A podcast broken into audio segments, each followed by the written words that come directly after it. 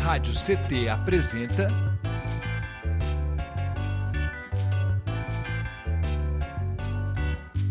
Cindy CT na Cultura, com Meire de Origem. Um programa do Sindicato Nacional dos Servidores Públicos Federais da área de Ciência e Tecnologia do setor aeroespacial. Olá, web espectadores e ouvintes da Web Rádio CT. Está no ar mais um episódio do CT na Cultura, comigo, Meire de Origem. Vocês estão bem? Eu espero que vocês estejam muito bem. Essa é uma realização do Sindicato dos Servidores Públicos Federais da área de Ciência e Tecnologia do setor aeroespacial em São José dos Campos. E no programa de hoje, você se conecta conosco através do YouTube Rádio CT. Já aproveita e vai aí, ó, se inscrevendo, dando like no vídeo, porque o vídeo de hoje está muito especial, como sempre, claro, né? A gente sempre tentando trazer aqui um conteúdo um conteúdo de qualidade para vocês. Mas é importante que vocês se inscrevam, que vocês comentem e dê like, justamente para que o YouTube perceba que o conteúdo é bom, que vocês estão gostando e envie para mais pessoas, certo? E para trocar aquela ideia gostosa conosco hoje, eu tenho a honra de, de, receber ela, que é cantora, compositora, atriz, brincante da cultura popular, Silvia Neri. Seja muito bem-vinda. Conta para gente quem é a Silvia Neri, sob sua ótica. Bem-vinda, mulher. Boa tarde, boa tarde a todo mundo que está assistindo a gente. É uma honra para mim estar aqui conversando com você, essa mulher maravilhosa, essa artista grande daqui da região do Vale e, e do Brasil todo, porque é uma grande artista, sem dúvida. Estou muito feliz de estar aqui com vocês. Eu sou Silvia Neri, eu é, sou uma atriz, cantora, brincante, que eu faço questão de ter esse brincante na minha descrição, porque eu, é, é uma coisa que é muito importante né, para todos nós. E é até legal a gente falar um pouco disso. E estou aqui para ouvir, para conversar, para bater papo com vocês, falar um pouquinho né, da, das coisas que eu acho importantes, que eu acredito. É isso.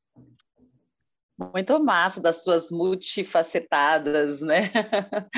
É um longo currículo, uma longa história, né? Assim, de, de muitos acontecimentos que a gente vai conversar hoje aqui para que os nossos web espectadores, as nossas ouvintas e os nossos ouvintes possam te conhecer um pouquinho melhor também, como eu, a partir de tudo que eu li da pesquisa, né, que eu fiz a partir aí da, das, dos materiais que você me enviou, e eu, assim, achei fascinante, porque a gente se encontra na arte, na cultura, mas muitas vezes a gente acaba não, não conhecendo a fundo mesmo, né? A gente conhece aquela pessoa que está ali e tal, no dia a dia, às vezes nos bastidores, ou então no palco mesmo e tal, como é o nosso caso, né? A gente sempre se encontra em eventos, em, em, em atos, em, enfim, é, situações específicas, e às vezes você não sabe toda aquela história, aquela bagagem que aquela pessoa carrega, né? Eu acho que é muito importante assim a gente ter esse espaço para troca, até para que as pessoas que seguem, nos seguem, né, que gostam do nosso trabalho, que se identificam, conheçam um pouquinho da gente mais a fundo, né?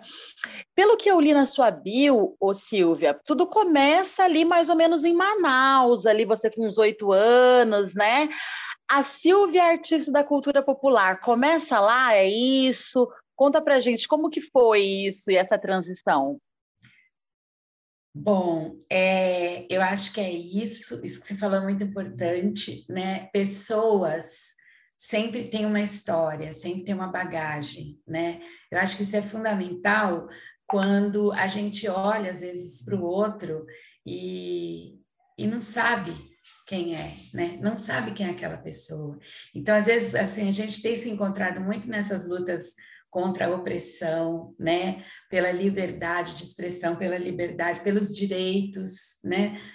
Pelo direito à moradia, pelo direito ao trabalho, pelo direito a, a, ao mínimo, né? De vida. E quando a gente olha aquela pessoa, a gente não, não sabe que ali tem uma história, todas as pessoas têm, né? Aquela pessoa que está sendo oprimida por algum poder público, uma, aquela criança que às vezes está ficando sem casa porque foi, é, de alguma forma, é, feita alguma algum, algum ato que assim é pela lei, mas a lei não vê, às vezes, a pessoa que está ali. Né? O que tem por trás daquela pessoa? Que história existe por trás daquela pessoa? Então, acho que nós estamos aqui na cultura para resgatar a história de cada um também. Né? Todo mundo é uma história. Todo mundo não começou ali na hora que você olhou para ele, ele apareceu na Terra. Aquela pessoa tem uma família, tem uma vida, tem coisas boas, coisas ruins, memórias, né? Grupos a qual ela pertence. Então, é muito importante a gente ter essa consciência, né? Que às vezes a gente não conhece, mas a pessoa está lá vivendo aquilo, né? Bom, voltando aqui para a sua pergunta, para falar um pouco. Delícia então, te ouvir. O programa é nosso, então fica à vontade. essa, essa coisa de ter ido morar em Manaus, né? Ela tem sim muito a ver com essa coisa do brincante, né? Ela ficou mesmo na minha vida. Mas a minha vida musical ela começa antes. Ela começa. É, eu, eu, tive a minha infância nos anos 60, no ano do rock and roll, né? Da explosão do rock and roll. Eu era muito criança, mas eu já era muito ligada nessa coisa da música. E eu tinha uns primos adolescentes a gente ia para casa da minha avó lá no Rio e ficava junto, né? E os meus primos eram roqueiros, adoravam.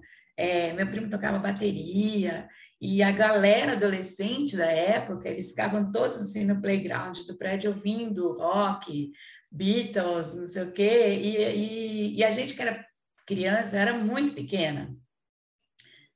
É, a mãe da gente punha a gente para dormir cedo, punha a gente no quarto e dava para ouvir, né, do quarto, o que estava acontecendo lá no, no play do prédio, porque o apartamento era no segundo andar. Então a gente, eu pelo menos eu ficava muito ligada naquele som, aquele som já me encantava, né? Então a música ela começou a me encantar desde que eu me entendo. E tinha por outro lado meu pai que adorava jazz, né? Ele adorava ouvir jazz. E, e, a minha mãe adorava MPB, então lá em casa era assim uma qualidade musical incrível. Meu pai queria ouvir o Louis Armstrong, a Ella Fitzgerald, que ele adorava, e a minha mãe, que não gostava muito dessas improvisações, assim, mas ela adorava MPB, ela adorava Elis Regina, Chico Buarque, e é, então ela ouvia rádio o dia inteiro, a minha mãe. Nossa, que influência musical gigantesca, era, era né? Muito importante, porque eu me lembro de criança, de aprender letras de música inteirinha, sabe? Ficar cantando, ouvia os festivais, os festivais da, da TV Record, da época, né? Minha mãe assistia a todos os festivais e ela deixava a gente ficar na sala, não mandava dormir cedo, e a gente ficava ouvindo, aquilo era uma explosão, né, aqueles festivais, era uma emoção, todo mundo participava, o público sabia as letras de cor, cantava, torcia, aplaudia, vaiava, era uma coisa intensa, né, só se falava nisso, isso é legal também. E tinha uma coisa que eu me lembro no Brasil, que era a questão do carnaval, o carnaval era muito importante como divisor de águas no, no processo da, da, da divulgação das músicas. Então, tinha até o carnaval, todo ano era igual, até o carnaval eram músicas de carnaval. Então, essas músicas eram muito divulgadas. Esses sambas que a gente conhece até hoje, que não saem, né, que viraram clássicos, eles eram divulgados no período desde o Dia de Reis até o Carnaval. Então, era aquela divulgação, né? É, então, esses sambas, Paulinho da Viola, que a gente ouve, Cartola, tudo era muito divulgado. Quando passava o carnaval, vinha a quarta-feira de cinzas, aí as músicas de carnaval ficavam um pouquinho, né? É, guardadas ali e vinham os lançamentos que eles chamavam música de meio de ano. Olha que legal. Ah, olha que loucura. Eu lembro disso, era criança, mas era muito forte na minha casa. Minha mãe era louca por isso. Então, eram as músicas de meio de ano. Aí vinham as outras músicas, né? Os grandes sucessos, os grandes cantores da época, que tinha vários, né? E com isso a gente eram ciclos musicais que a gente ia, e aí era a divulgação das, de uma quantidade enorme de, de, de estilos musicais. Quando a gente foi morar em Manaus, é, a gente ia na, na praça, tinha o, o Boi Bumbá, né, que era muito pequeno, assim, né, era uma praça, as pessoas brincavam e tal. É uma influência do Maranhão, né, o Boi Bumbá, que é, segundo, né, a consta, o Bumba Meu Boi do Maranhão, ele foi divulgado para vários lugares do Brasil existe uma corrente aí de pesquisa que fala isso, né? Que o Bumba Meu Boi é uma manifestação forte no estado do Maranhão, depois ele vai sendo divulgado. No período da borracha, da extratividade da borracha no Amazonas, vieram pessoas do Brasil inteiro como migrantes para irem para lá morar e, e extrair na extração da, da borracha. E o pessoal do Maranhão trouxe essa cultura, né? Dizem que foi assim Legal. assim que, que, o boi bumbá chegou no Amazonas, né? E, e, e, aí, quando a gente chegou lá, nos anos 60, eu tinha oito anos e a gente é, ia na praça assistir, né? Tinha o carnaval, né? Também, que era importante. E o que eu me lembro muito dessa palavra brincar, que aí eu acho que vem a, o gancho, né? É que as pessoas, as pessoas falavam assim, brincar carnaval, brincar bumba boi, né?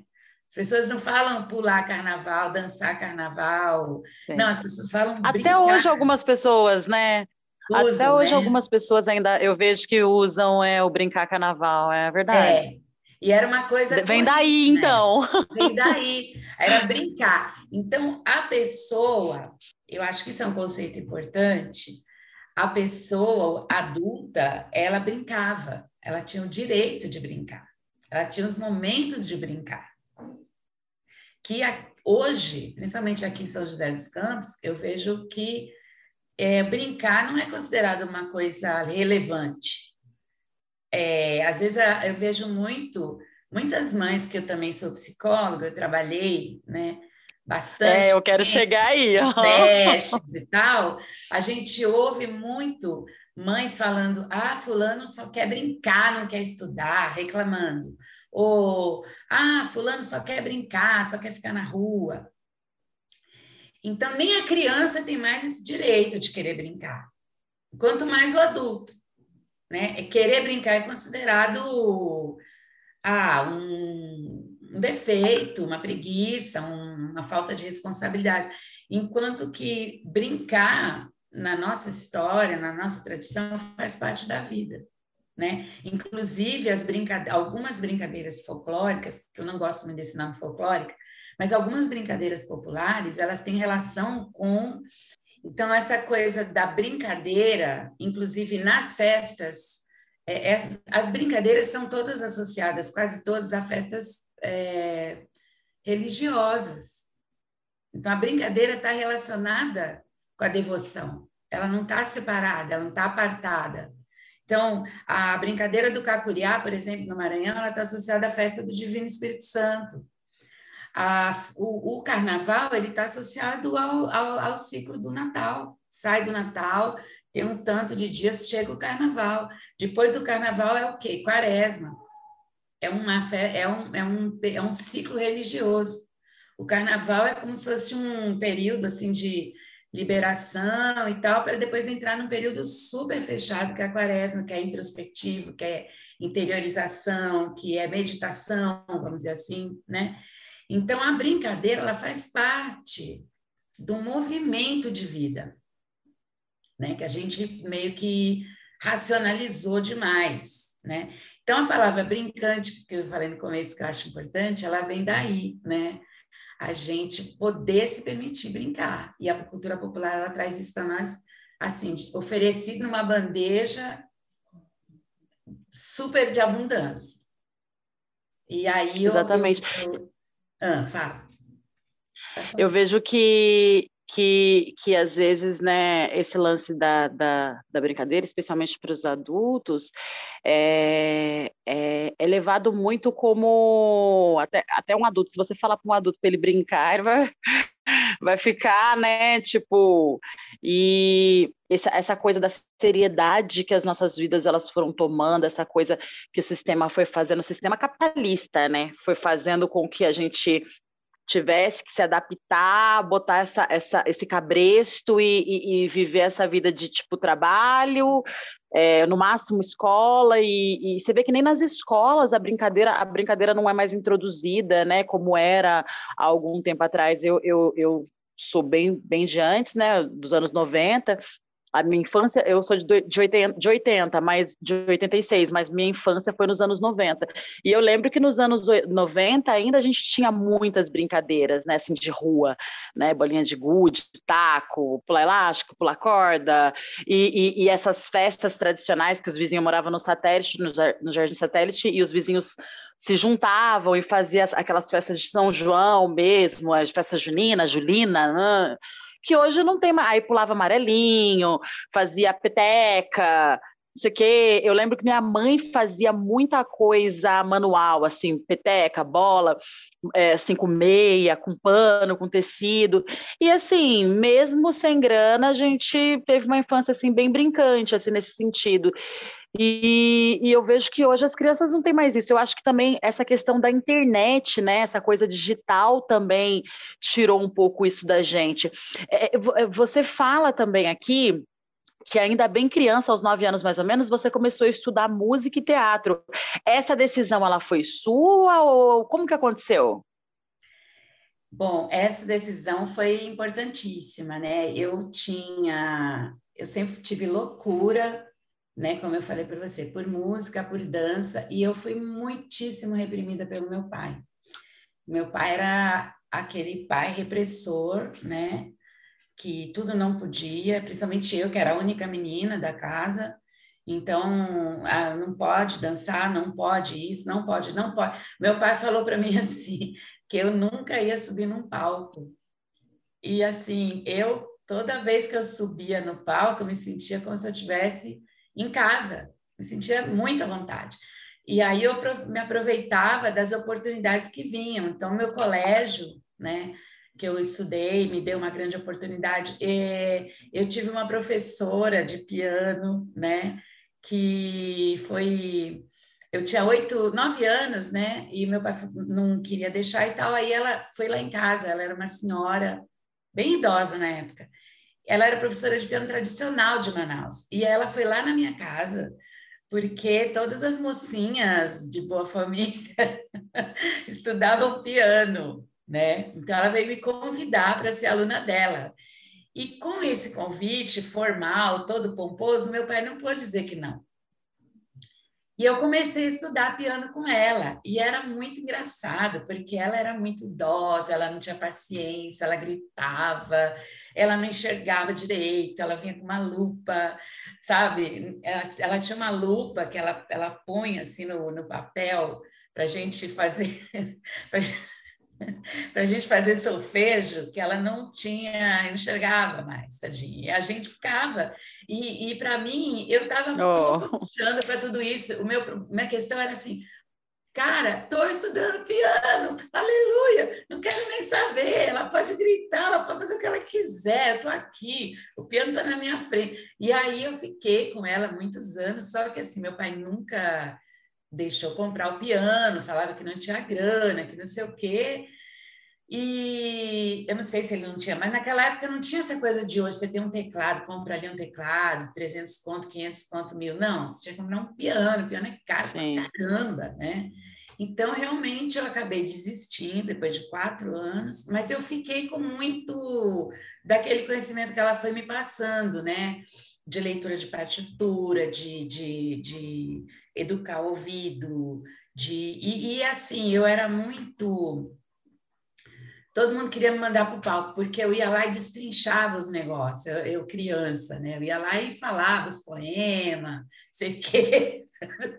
Então, as professoras ah, vai você, né? E punha lá, né? Eu ia lá e pá, pá, pá, pá, dava um jeito e dava certo.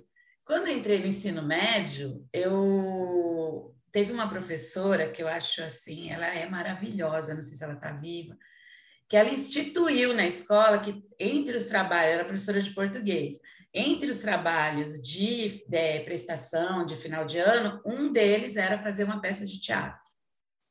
Então, todas as meninas do colégio, que era um colégio de meninas, todas as meninas do colégio tinham que criar uma peça de teatro todo ano, do primeiro ao terceiro ano colegial. Então.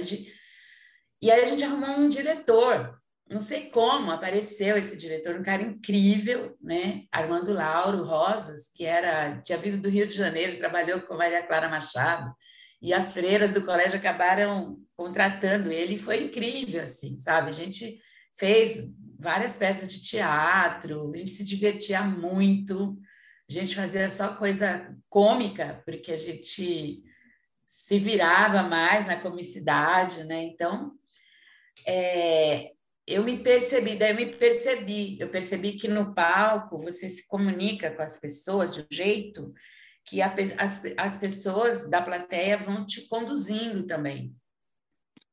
Então, é um diálogo, né? É um diálogo que acontece. Você não ali sozinha, né? Quarta parede, não sei. Tudo bem, o pessoal do teatro faz essa coisa de quarta parede mas eu acho que a gente mesmo assim se comunica muito e, e, e vai criando. Então, isso me encantou, essa, essa comunicação, né? E daí para frente eu né, me vi assim nessa, nesse lugar aí, mesmo com a repressão do meu pai, né? Eu vi que ali eu tinha, teria um lugar, não sei, né? Massa, se encontrou, né? É. Se encontrou. É tão bom quem tem essa oportunidade, né, de se encontrar. É eu acho que a arte ela promove muito isso. Massa, Sil.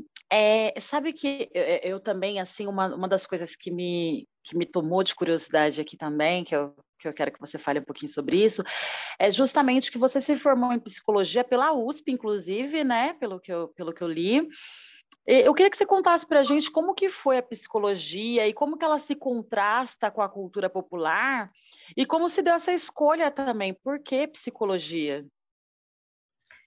Então, quando a gente a gente ficou 10 anos em Manaus, né? Eu fiz o ensino médio todo lá, né? Me dediquei muito a essa coisa do teatro enquanto estudante. Uh, no terceiro ano, meu pai ficou muito doente. Meu pai era amazonense. Meu pai era amazonense. Ele veio para São Paulo quando teve a derrocada do período da borracha. Então a família veio. Então minha tia foi para o Rio meu, com a minha avó e meu pai foi para São Paulo. Lá ele conheceu minha mãe, casou. E quando a gente tinha oito, eu tinha oito anos, ele ficou desempregado foi um negócio feio, assim, e ele acabou, assim, se desencantando e querendo ir embora mesmo. E ele arrumou um, um trabalho lá, né? E a Zona Franca estava acontecendo nessa época, Zona Franca de Manaus. Então ele resolveu ir para lá, né? E para mim, eu acho que foi a melhor coisa que aconteceu, porque a gente conheceu aquela aquela imensidão, aquela maravilha, sabe? A Amazônia é uma maravilha, né? Então, você cresce maravilhada, sabe? Assim, porque é rio, é banho de rio, é, é, árvore, é fruta, é, sabe? É muito bom isso. Toda criança devia ter esse direito, sabe? Então, às vezes eu vejo aqueles aqueles vídeos da, das, das, indígenas, dos indígenas com, brincando em garapé. Eu, era a nossa vida era isso também. A gente ia para a escola durante a semana, não precisava ter dinheiro, sabe? Não precisava ter dinheiro. A gente ia para a escola, toda semana chegava sábado, domingo, é, juntava uma galera, as famílias se juntavam e tinha um sítiozinho pequeno, super pé no chão, e, e, e a gente brincava de tomar banho de garapé, uma piscina natural do próprio rio, né? Que tem um pouco de cor de Coca-Cola, aquele rio negro, é uma água cristalina, meio cor de Coca-Cola, um pouquinho mais amarelado.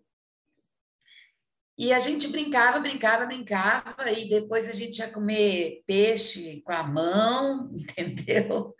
As, as mães, né, as, se reuniam, faziam aquela comida, e era aqueles peixes maravilhosos. Então, a Amazônia é um universo. Nossa, que delícia! Dá, dá até vontade de, Nossa. de teletransportar para lá. Todo mundo tinha que poder, sabe?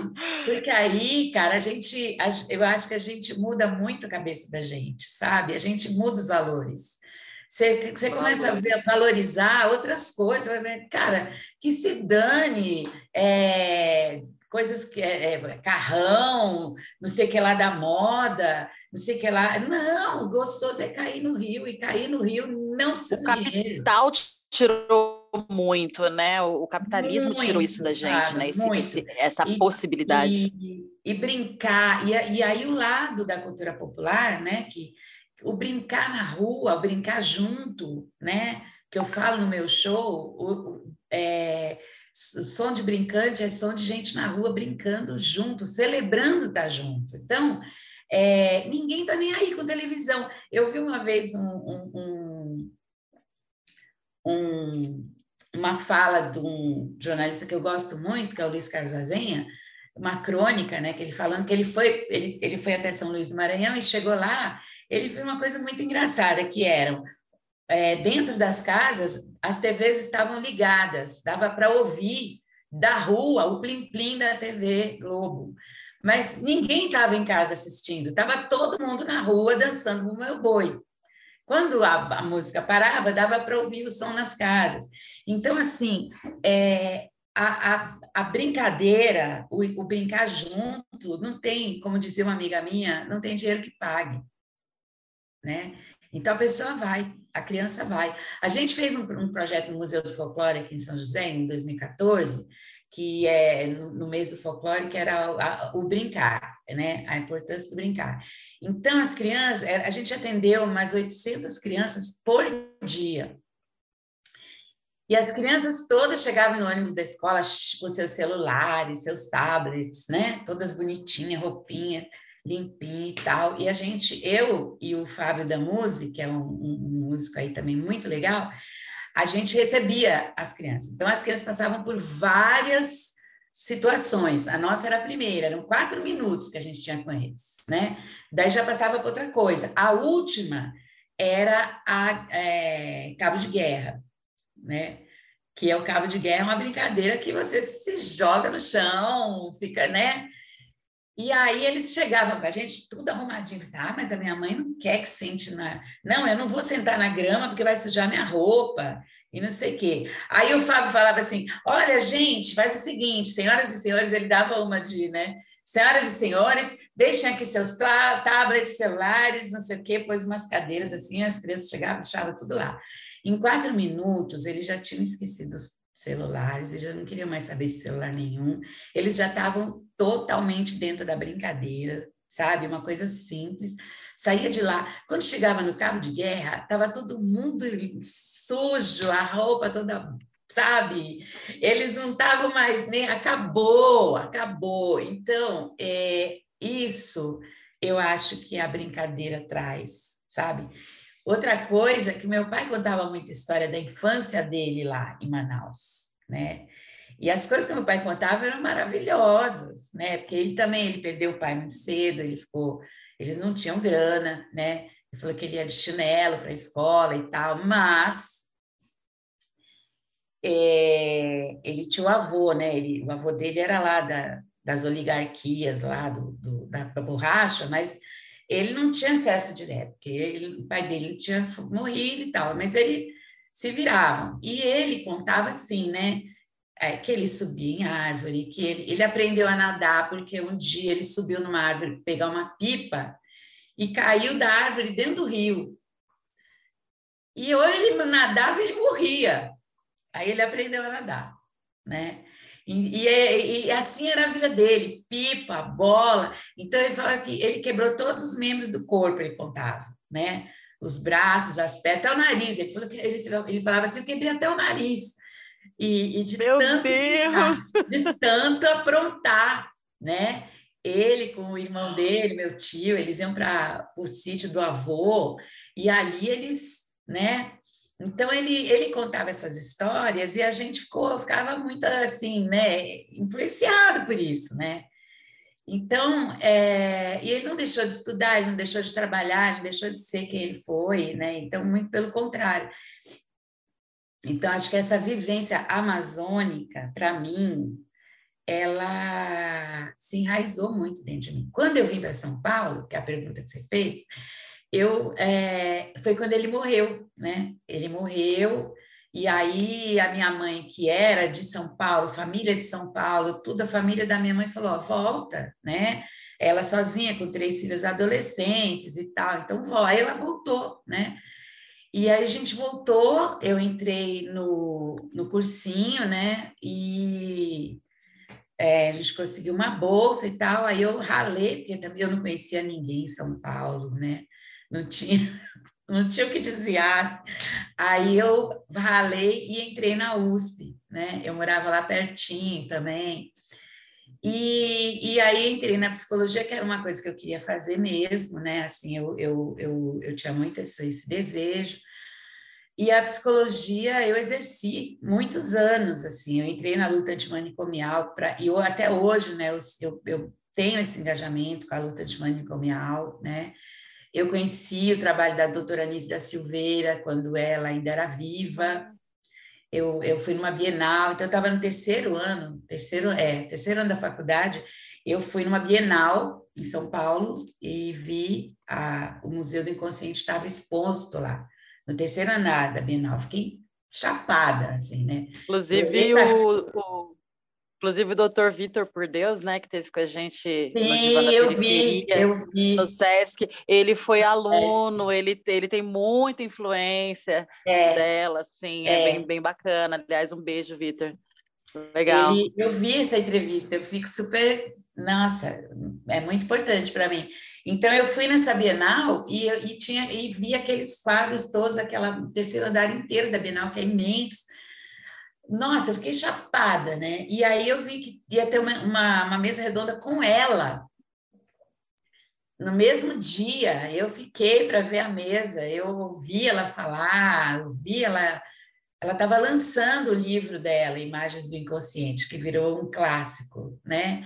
Então eu fiquei assim, chapada com ela, comprei o livro e falei: é isso que eu quero, né? É isso que eu quero, eu quero me aprofundar nisso. E aí no, semestre seguinte, eu já entrei como estagiária num sanatório, né, psiquiátrico, já, já mergulhei nessa história, né, e foi muito importante, né, aprendi muito, a gente trabalhou muito nessa luta, eu fiquei 14 anos trabalhando nessa luta, né, mas sempre com a arte, né, eu fazia dança contemporânea e eu tra trabalhava com a dança, nos ambulatórios né, de saúde mental, no centro, nos centros de convivência, em São Paulo, morava em São Paulo, no centro de convivência, nos, no, no, né, nos vários é, instituições né, relacionadas à saúde mental, mas sempre com a arte, sempre fazendo essa ponte, sempre fazendo porque eu, eu achava fundamental. Depois eu comecei já a fazer teatro de novo, né? Aí eu já saí da saúde mental, já fui morar no Morro do Querosene, que é um ah, bairro de artistas populares, né? Que foi assim, para mim, é um retorno, porque a, a grande maioria tem pessoas da Bahia, tem pessoas do Maranhão, tem pessoas de Pernambuco, e tem pessoas de São Paulo também, embora seja São Paulo, né? É, é igual São aí... José, é gente de tudo quanto é canto. Sabe o que, que eu ia te falar, o, o ah. Silvia? Antes da gente entrar, porque eu até separei algumas perguntas com relação a isso.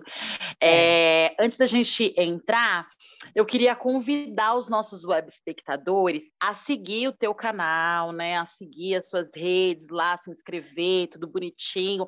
Então eu quero dizer para vocês que estão nos assistindo que está aqui embaixo, ó. A gente vai deixar que a produção vai deixar aqui no rodapé as redes né, da Silvia Neri, assim como as redes aqui da rádio, para vocês não perderem nada, porque assim a gente vai colocando mais conteúdo e vocês vão ficando, é, vocês vão saber, né, a partir de estando lá seguindo, vai sendo notificado.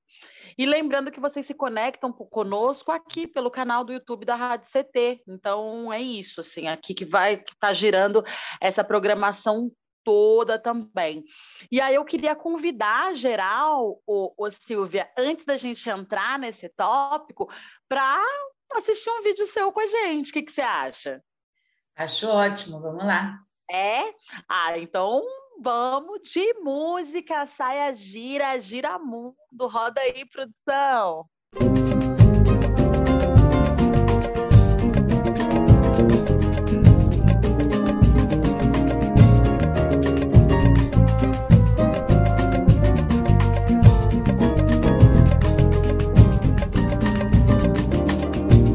Mulher rendeira, balanceira, balanceia Mulher bordadeira que na viola ponteia, namoradeira, ligeira no dançar, brilhante companheira, vem brincante, vem brincar.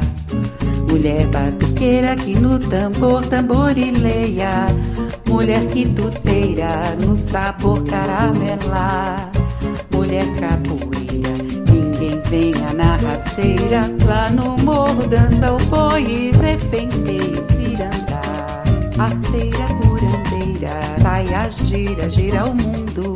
Mulher cantadeira que repica no ganzá. Gira a saia da coreira põe o mundo pra girar. Gira a saia da coreira põe o mundo pra girar.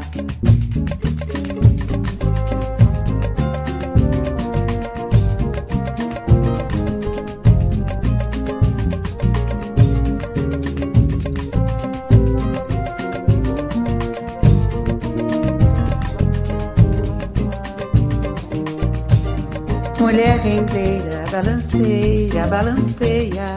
Mulher bordadeira que na viola ponteia. Namoradeira, gira no dançar. Brilhante companheira, vem brincante, vem brincar. Mulher batuqueira que no tambor tamborileia. Mulher quintuteira no sabor caramelar. Mulher capoeira Ninguém venha na rasteira, lá no morro dança o boi e serpenteia cirandar. Arteira, curandeira, saia, gira, gira o mundo. Mulher cantadeira que repica no ganzá. Gira a saia da coreira e põe o mundo pra girar. Gira a saia da coreira e põe o mundo pra girar. Gira a saia da coreira e põe o mundo pra girar.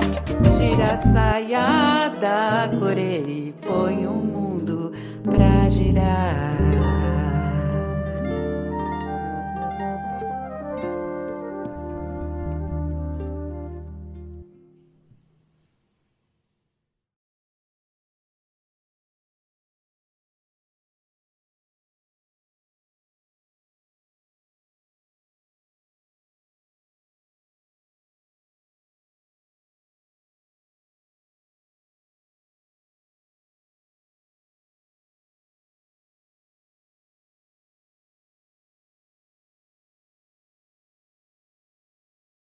Voltamos, gente! Olha só, que delícia! Que delícia de som!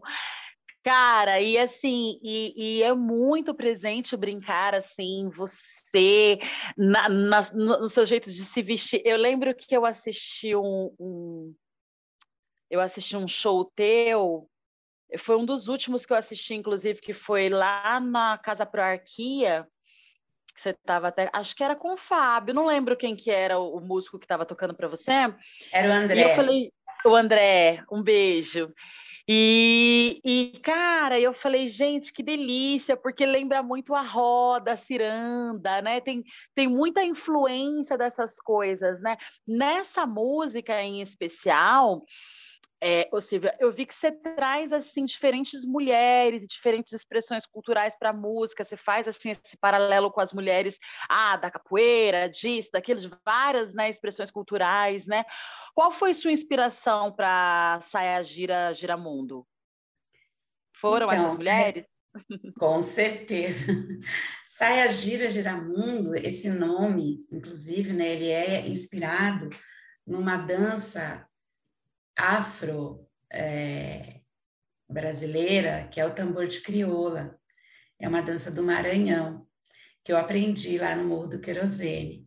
O Morro do Querosene é um nicho cultural brasileiro, né? A gente faz a festa do Bumba Meu Boi lá há mais de 30 anos. É em São Paulo? É em São Paulo, é no Butantã. Fica no, no hum. Butantã. É, o nome oficial é Vila Pirajussara, mas o nome, o codinome é Morro do Querosene, porque dizem que não tinha iluminação elétrica, ficou muitos anos sem ter, que era iluminação a querosene. E é um morro, é um, é um lugar alto, é um lugar lindo, assim, é um lugar alto, onde tem uma praça no meio e uma confluência de umas cinco ruas, que chegam todas nessa praça. Essa praça tem uma árvore enorme no meio, e assim é ali que se faz a festa, que se fazem as festas, né? E o grupo Cupuaçu, que é o grupo que eu dancei durante 10 anos, é, foi ali que eu me converti totalmente brincante, né? Porque é uma a questão da cultura não é só a dança no dia de dançar, no dia de festa, é uma cultura cotidiana. A gente morava ali, se, é, convivia todos os dias, é, so, éramos vizinhos, então as crianças foram criadas ali, um pouco na casa de cada um.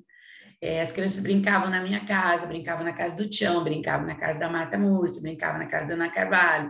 Então as crianças iam se brincando nas casas, e com isso a gente ia criando um vínculo muito gostoso, né? Trazendo um pouco daquela coisa lá, né? Eu, eu falei da Amazônia para a nossa vida cotidiana de São Paulo.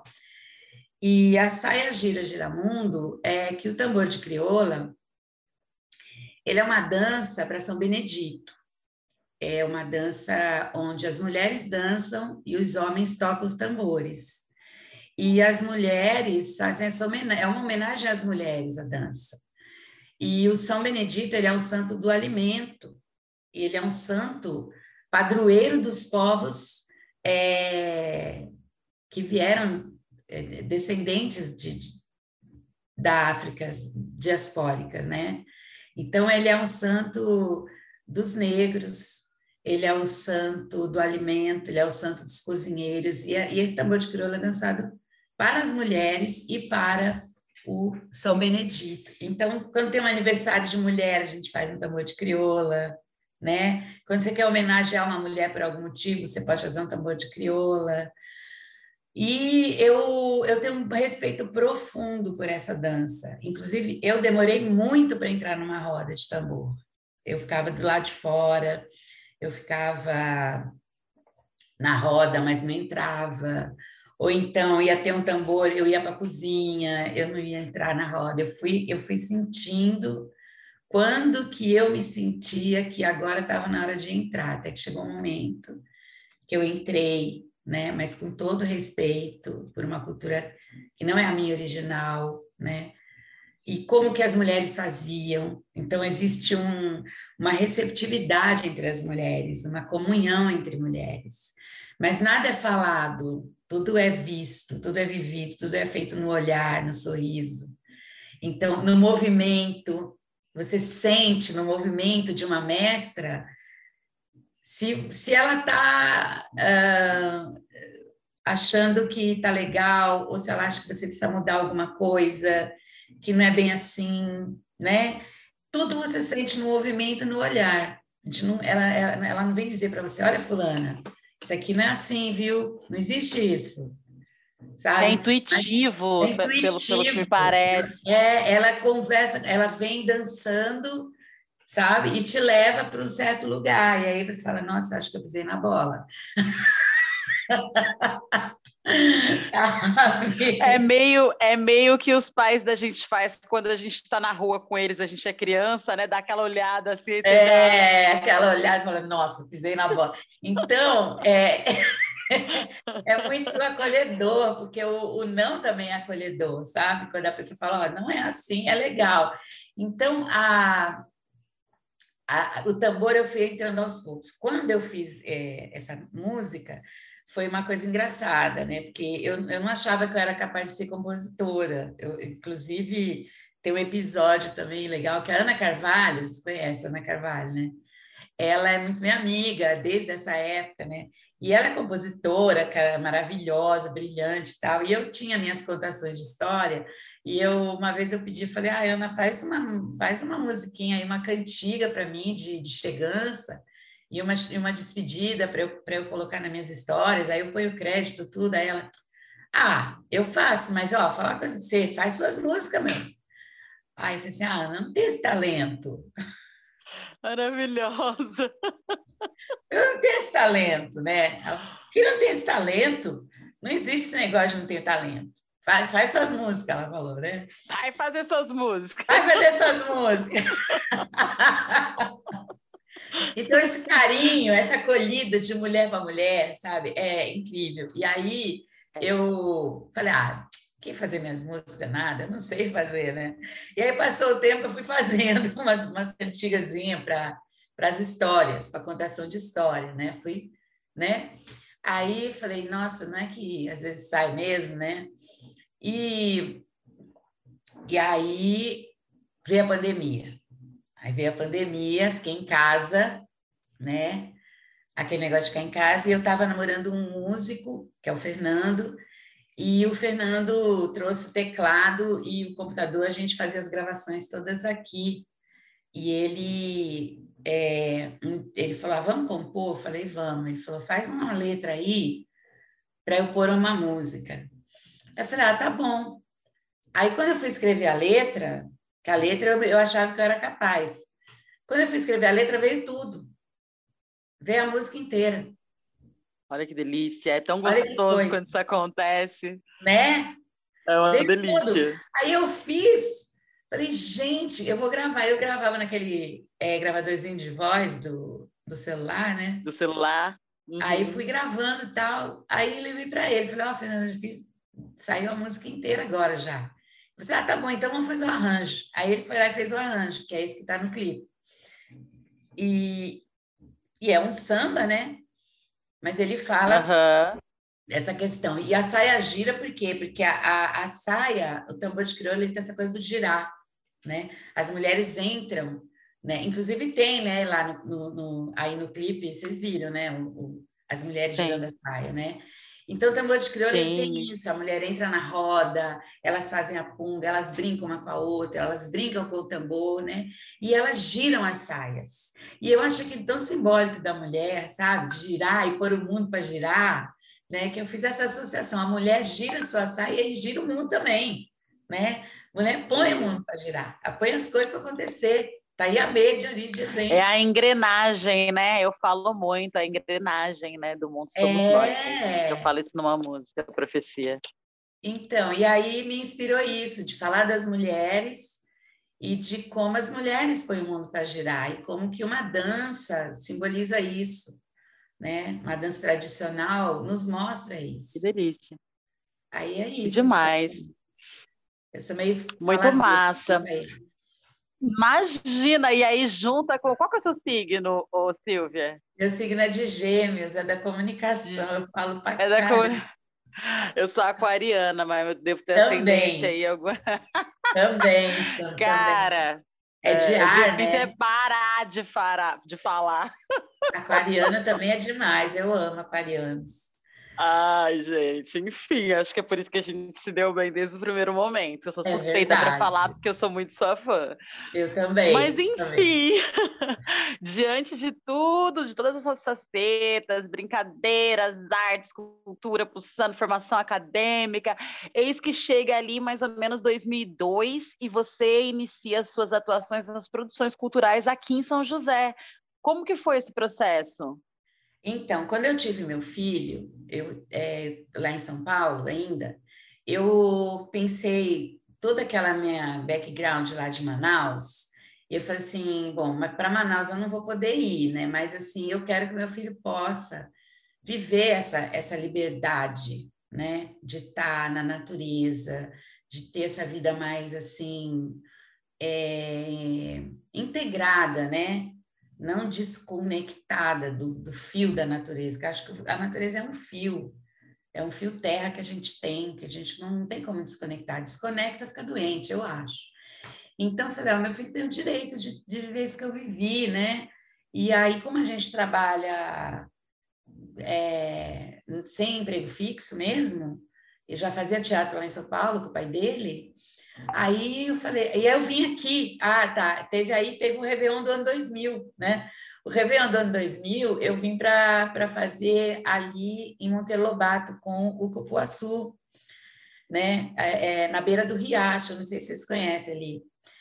É, Conheço, maravilhoso. Então, Aí a gente. A Lígia vê... Camada, aliás, é de lá também. Um Isso. Lígia maravilhosa. É, e aí eu, eu fui, eu vim com o Cupuaçu e a gente veio fazer o Réveillon, né? Quando eu vi aquele, aquela cachoeira, e a Ana Carvalho morava aqui já, né? Em São José, morava no Freitas.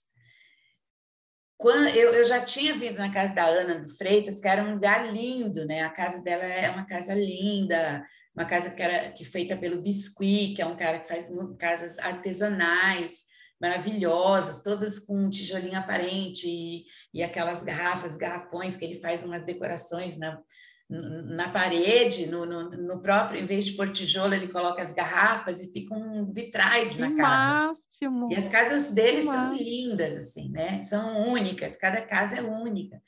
E eu vi aquilo tudo, e aí eu vi aquela cachoeira e tal, falei, quer saber? É para cá que eu venho, né? Ah! É cá tipo, que dizem que no Réveillon, dizem que no Réveillon, assim, final do ano, começo de um ano, é, assim, é, é um bom momento para você tomar grandes decisões, e foi uma grande decisão, né? Uma grande, melhor. E aí eu fiquei grávida do Diego, porque mas aí eu fiquei grávida do Diego e a minha gravidez foi de alto risco, eu não podia fazer nada. Eu não podia nem andar, eu tinha que ficar deitada, assim, durante do quarto ao oitavo mês eu tive que ficar deitada.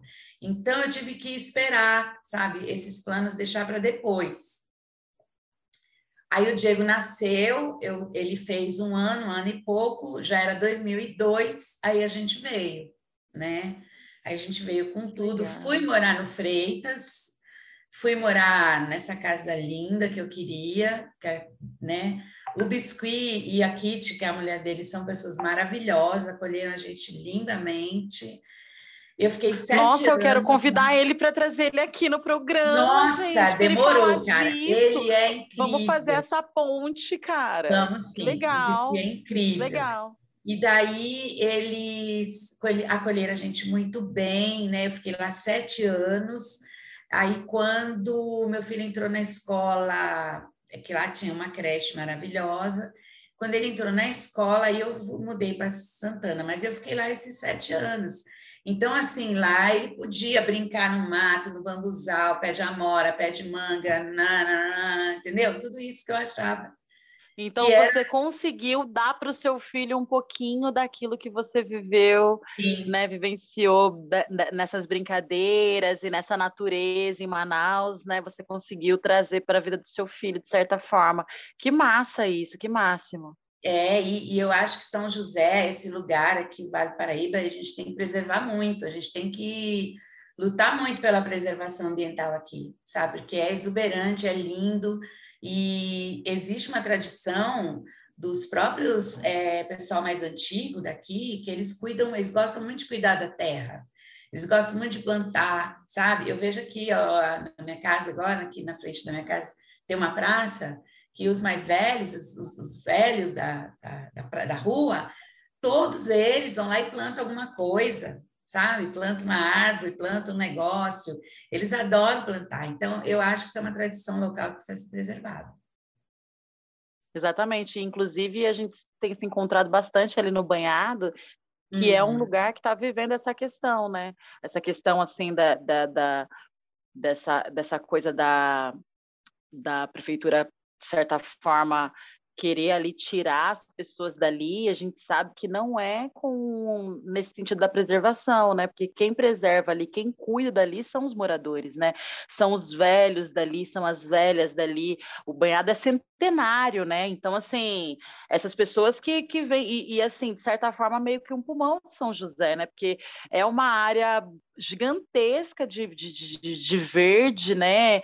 E tem muita bica, tem também, eu acho incrível aquela coisa de, da, da, daquelas tubulações lá, que vai contar a história dos indígenas e dos negros, né, dos escravos, que acabava usando como rota de fuga. Inclusive, gente, para vocês que estão assistindo a gente, os web espectadores, né, os nossos ouvintes e as nossas ouvintas, existe um programa é, feito lá pela, pela, pelas lideranças do banhado que vocês podem estar tá indo, né? Geralmente é num sábado, é, mas aí vocês podem chamar a gente no, no chat, no chat para saber certinho, a gente coloca vocês em, em contato com as lideranças, onde eles pegam as pessoas e andam por todo o banhado, e vocês vão conhecer as bicas, né, as minas, as rocinhas, enfim, muita água mineral, muita coisa linda, muita, muita coisa preservada ali, muito verde,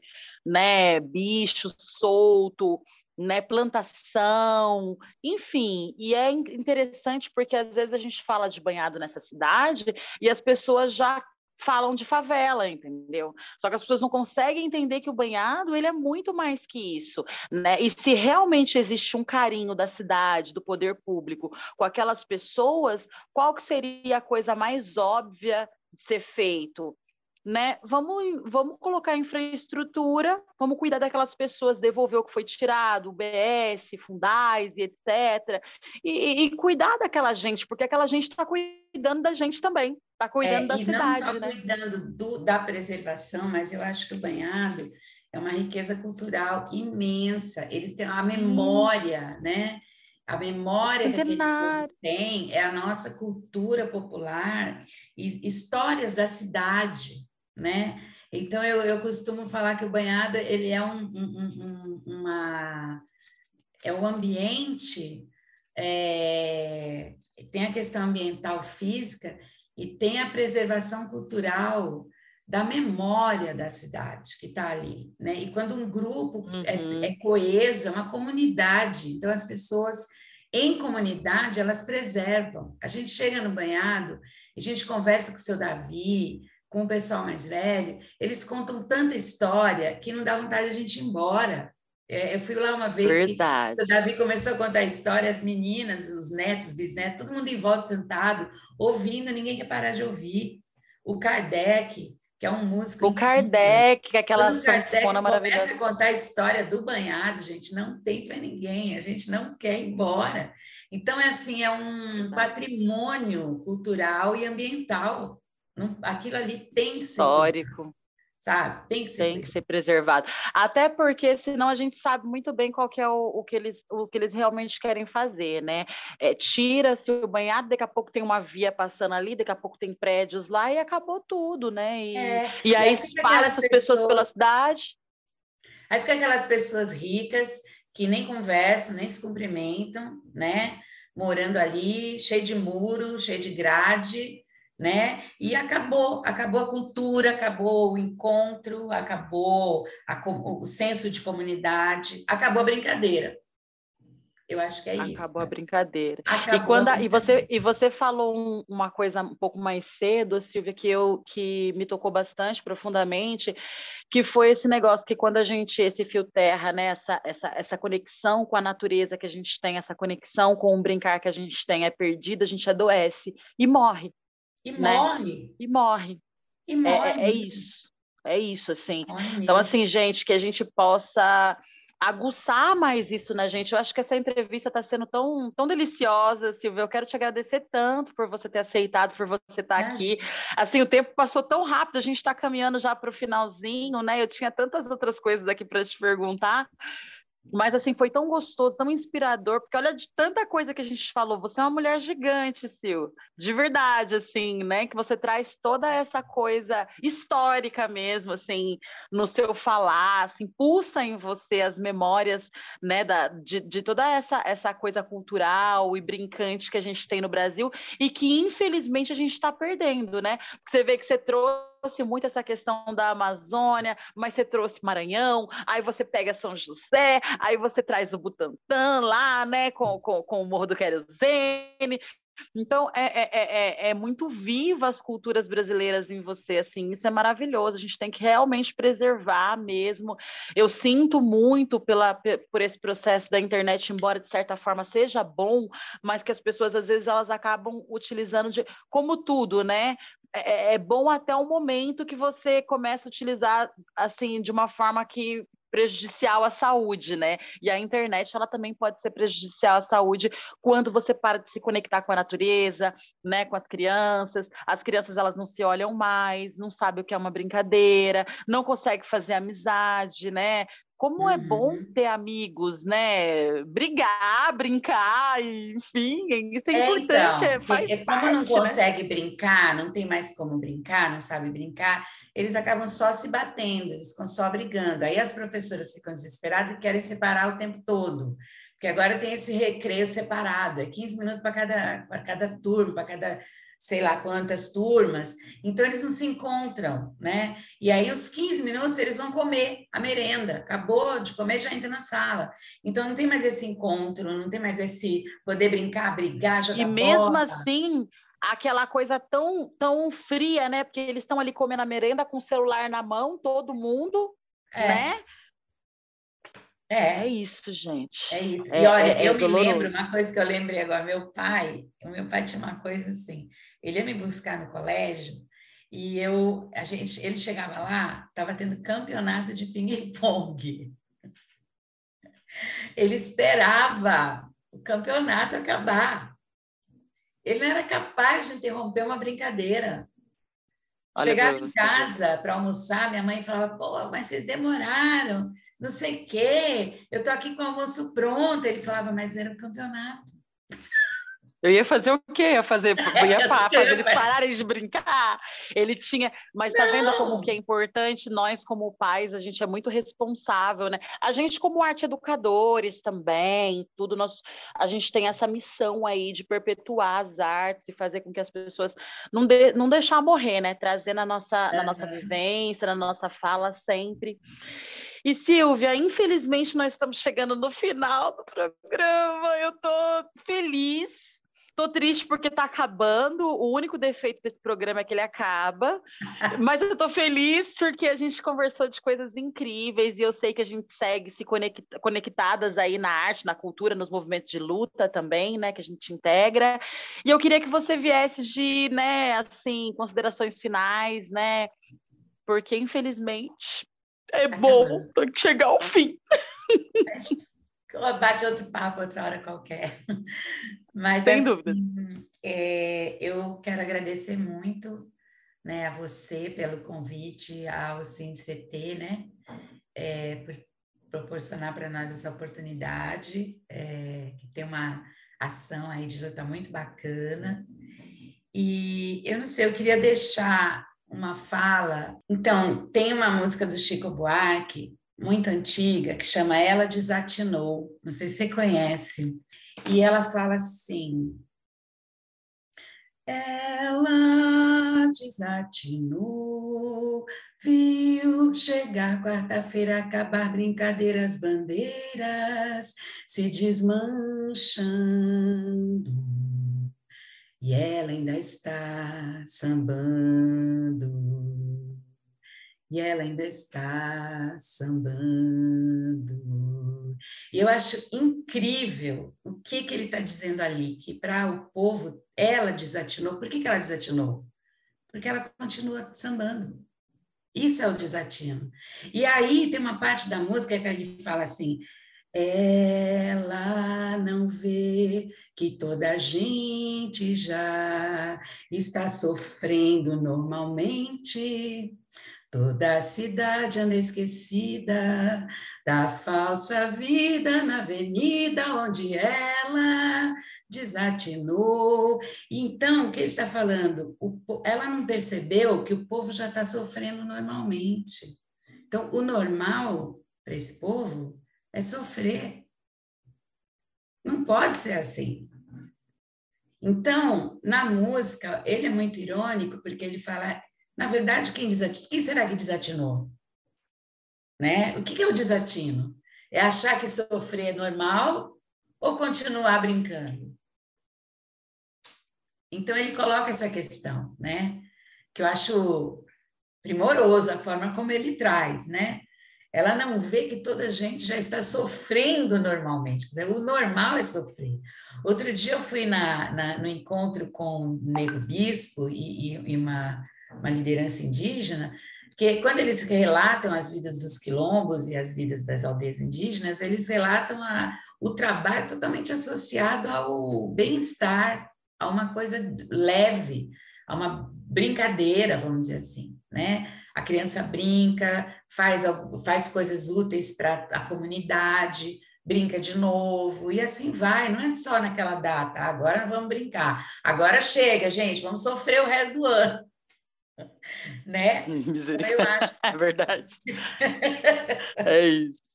Então, acho que a gente precisa, assim, eu queria deixar assim, esse questionamento, sabe?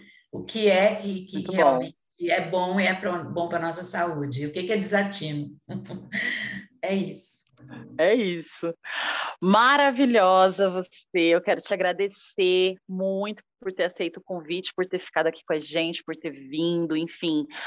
Portas abertas sempre. Volte mais vezes. A gente quer te ouvir. É muito bom te ouvir.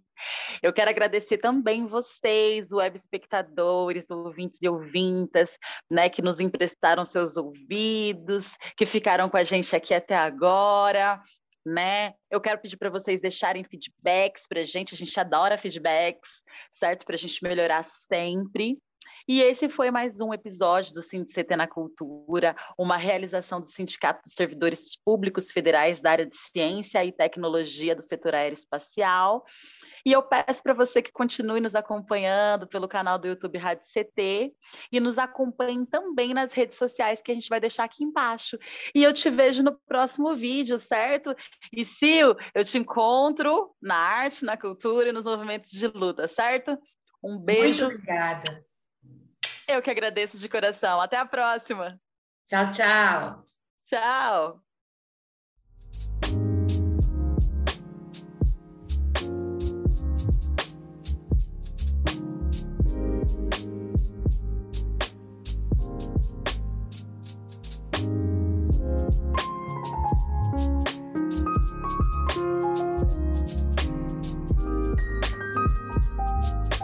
Thank